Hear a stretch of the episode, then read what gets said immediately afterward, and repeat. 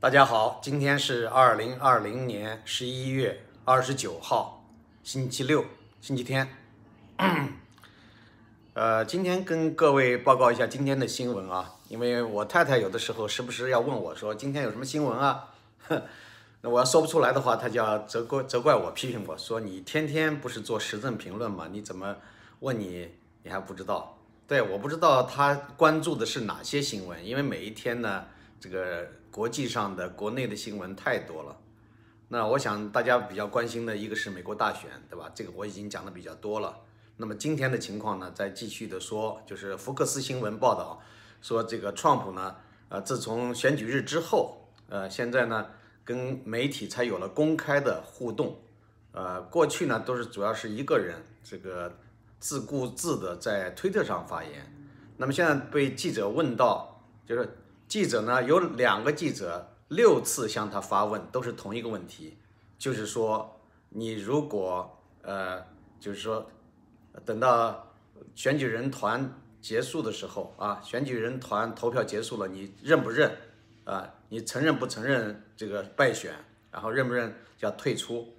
啊？那么川普呢，现在已经表态了，他说如果选举人团投票结束证明他落选的话，那他一定会退出的。但是他现在呢，还在孜孜不倦的在继续的法院诉讼啊。那法院诉讼已经进行了很多天。那么在有的地方已经被这个取消，叫 dismissed，啊，汉语有的人翻译成驳回，啊，实际上就是销案啊。比如说一个诉讼，你作为原告，你提起一起一项诉讼，后来呢，法院经过审理，觉得你的证据可能不够充分，不能说明问题，或者呢有些程序不对，还有很多管辖权的问题等等。那法院就会做出一个判决，这个判决就是说叫销案 （dismissed）。那么现在，呃，川普呢在宾夕法尼亚州，呃，他那个提诉讼呢，后来被这个 dismissed 掉，他非常生气。呃，当然他有机会继续的在这个巡回法院，还有呃联邦最高法院进行诉讼。啊，所以呢，他呢就是对这个法院他是有一些抱怨，他说这是什么样的呃法院系统啊？呃，就是说他。可能是这么多年，按道理来讲，他对美国的法律系统应该是有相当的了解。他打官司算是比较多的了，他这一生中打了多少起官司？但是他现在还不由得感到惊诧。他说：“啊，这是什么样的法院体系啊？”另外呢，他对这个这些媒体呢都有很多的抱怨啊，他抱怨了很多的主流媒体，这个不是第一天了，是经常抱怨。所以这个呢，我想大家也不奇怪啊。那现在呢，他就讲。呃，这么多的这个证据，为什么这些媒体都不报道，对吧？啊，一天到晚就盯着那么几个问题问，所以呢，他的确是很恼火。那么现在呢，有人说，呃，他在做两手准备啊，有的人传言说他是二零二四年大选，他准备加入。呃，我没有听到他本人这个就这个问题呢做一些公开的答复。呃，但是今天呢，呃，就是。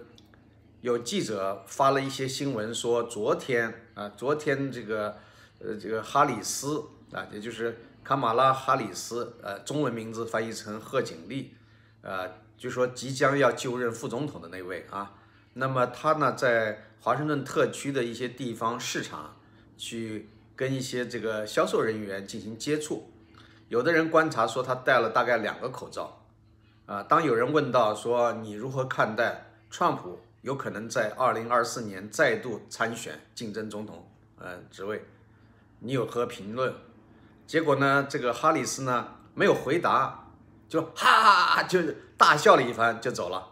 呃，所以呢，这个呢大家感到很奇怪啊，就是说你不回答问题，说明什么？他是觉得这个事情很可笑吗？似乎在他看来，可能这就不是一个问题，就是说，呃，可能二零二四年川普连竞选的可能性都没有。啊，或者即使竞选了，他也没有一丁点可能，是吧？为什么他会有这么大的把握呢？大家想想，呃，如果这一次大选真的是有严重的作弊啊，那么以后呢，他们掌控了权力以后，民主党会不会呃，不仅仅是这个一个总统啊，任期四年甚至八年啊，甚至还有可能呢，就是让民主党以后连续的获胜。因为他能够操纵选举机器，有没有这种可能性呢？啊，我们说这种可能性不大可能啊，就是说有人说可能性不是没有，但是呢概率非常低，在过去的几百年的美国的这个政治实践中是很少见的。有的时候，比如说在一百年里边，或者五十年里边，呃，民主党比如说占据的时间较长，或者共和党占据的时间较长，这个是有的。但是说，如果千秋万代都是由一个党统治，那可能性概率不大，对吧？认为什么叫这个三权分立、两党竞争，对吧？其实是多党竞争，只不过这两个党比较大、比较有实力，第三党呢不太容易胜出啊。第三党、第四党、第五党都有，只不过呢就是没多少票。所以这种情况呢，就是大家担忧啊，有没有可能当这次作弊上台的这些人？将来他掌控了这个国家的机器以后，会造成一个例外呢？啊，我想我我不相信这种事情真的会发生。为什么呢？因为到那个时候，美国人民是不会答应的啊！我不相信美国人民就那么容易的被摆弄啊，被摆就是这种操纵啊，或者呃这样的行使舞弊成为一种常态化。所以这个事情呢，我想大家还是要有一点积极的、乐观的态度。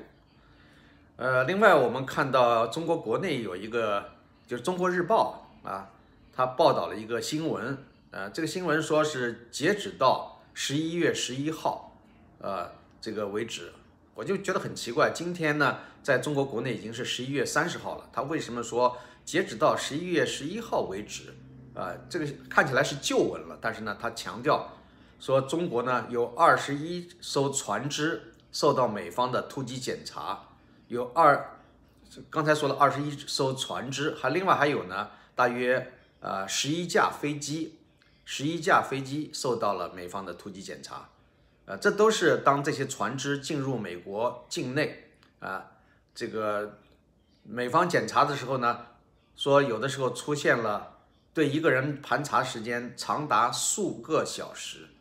啊，有些案例啊说出现了数个小时，而且纠缠问。对方是不是中共党员，甚至还要问当时入党的原因是什么，动机是什么？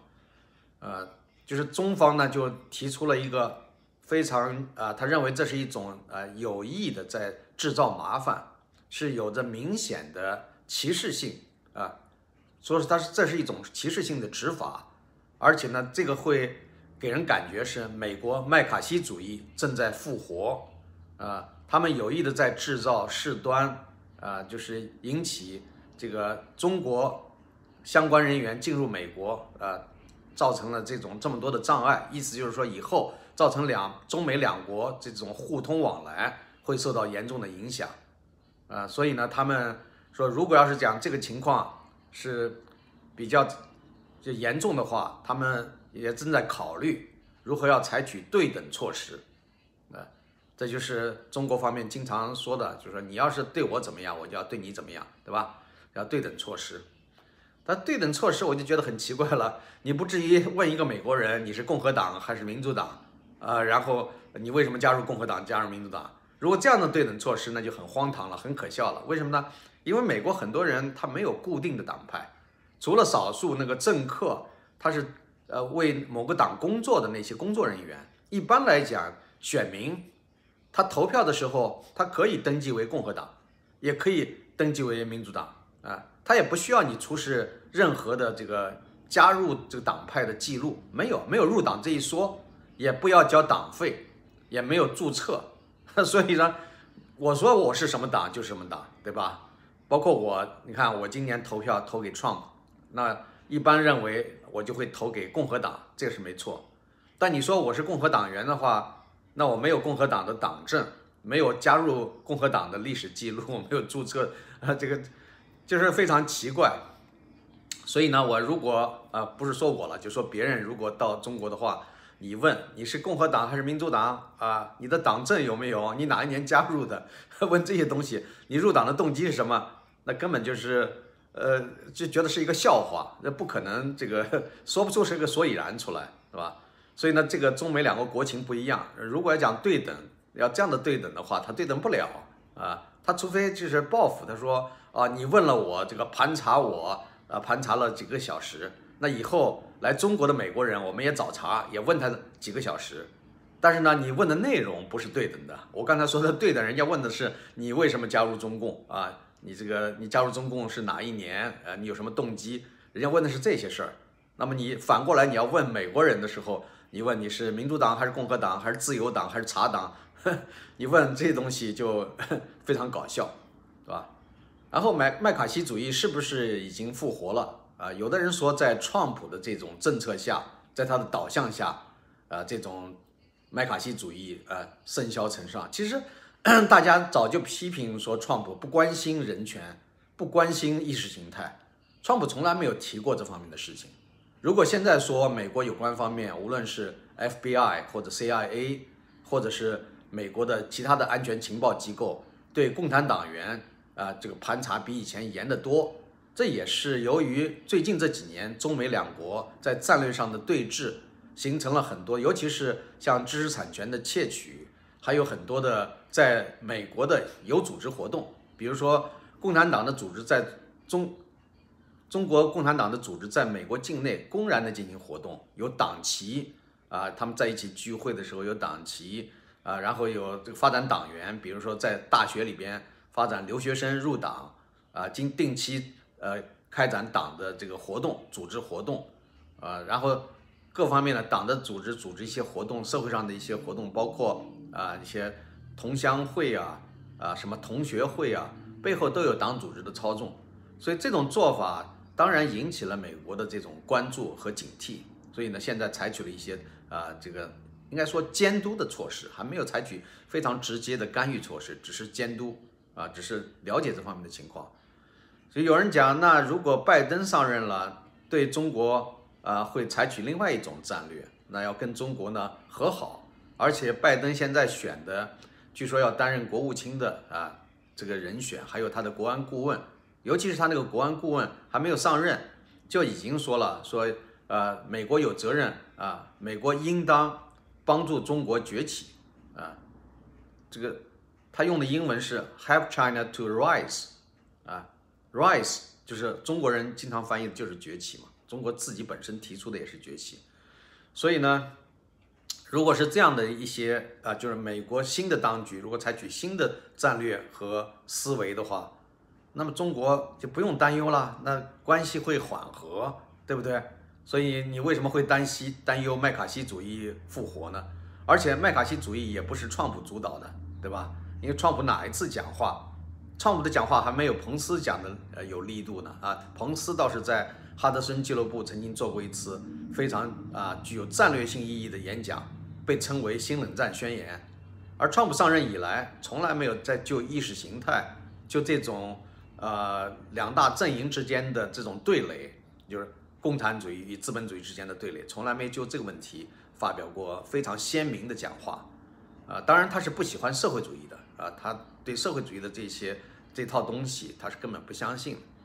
啊，所以这事情也可能归不到他身上，啊，如果没有川普，川普不当总统了，啊，这个蓬佩奥不当国务卿了，那美国会不会就是根本不会出现对中国采取强硬措施的战略和思维呢？啊，如果要是讲川普呃不当总统了，拜登这个新的行政当局，他们真的会完全放弃对中国的警惕，呃，包括前一段时间的这种战略紧张的对峙，呃，回到基辛格那个时代吗？现在基辛格已经被川普解除了这个这些顾问的这些头衔，很多这个跟基辛格差不多的人的这种头衔都被取消了，所以呢，在新的一届政府，比如说拜登上任了以后，会不会再重新？啊，邀请这个基辛格呀，这些老的亲中的这些呃资深人士来提供一些呃政策建议，然后呢，他们可能会有更多的啊思考，就是怎么样跟中国亲近。拜登呢这两天很很奇怪，就是昨天是星期六啊，这个拜登这个弄着跟狗逗着玩儿啊，跟狗逗着玩儿呢，把这个膝盖扭伤了。这膝盖扭伤了以后呢，要请一位骨科医生给他做校正治疗，啊，所以这个事情呢算不大不小的一个新闻，啊，有人说这个这个拜登要把这个狗带进白宫，啊，所以呢这个这几天很高兴在陪着狗玩儿，然后网上呢就有一些人呢就搜集过去哪个总统啊把宠物带进白宫，啊，川普倒是没有带，对吧？就是但是呢，呃，那么拜登要把狗带到这个白宫里面去，那么这些情况，啊，这好像有些媒体也很感兴趣。嗯，好了，我今天讲的这些，不要大家听成八卦了啊，有一些 这个主要是这么两件事儿啊，所以呢跟大家报告一下。好，谢谢各位。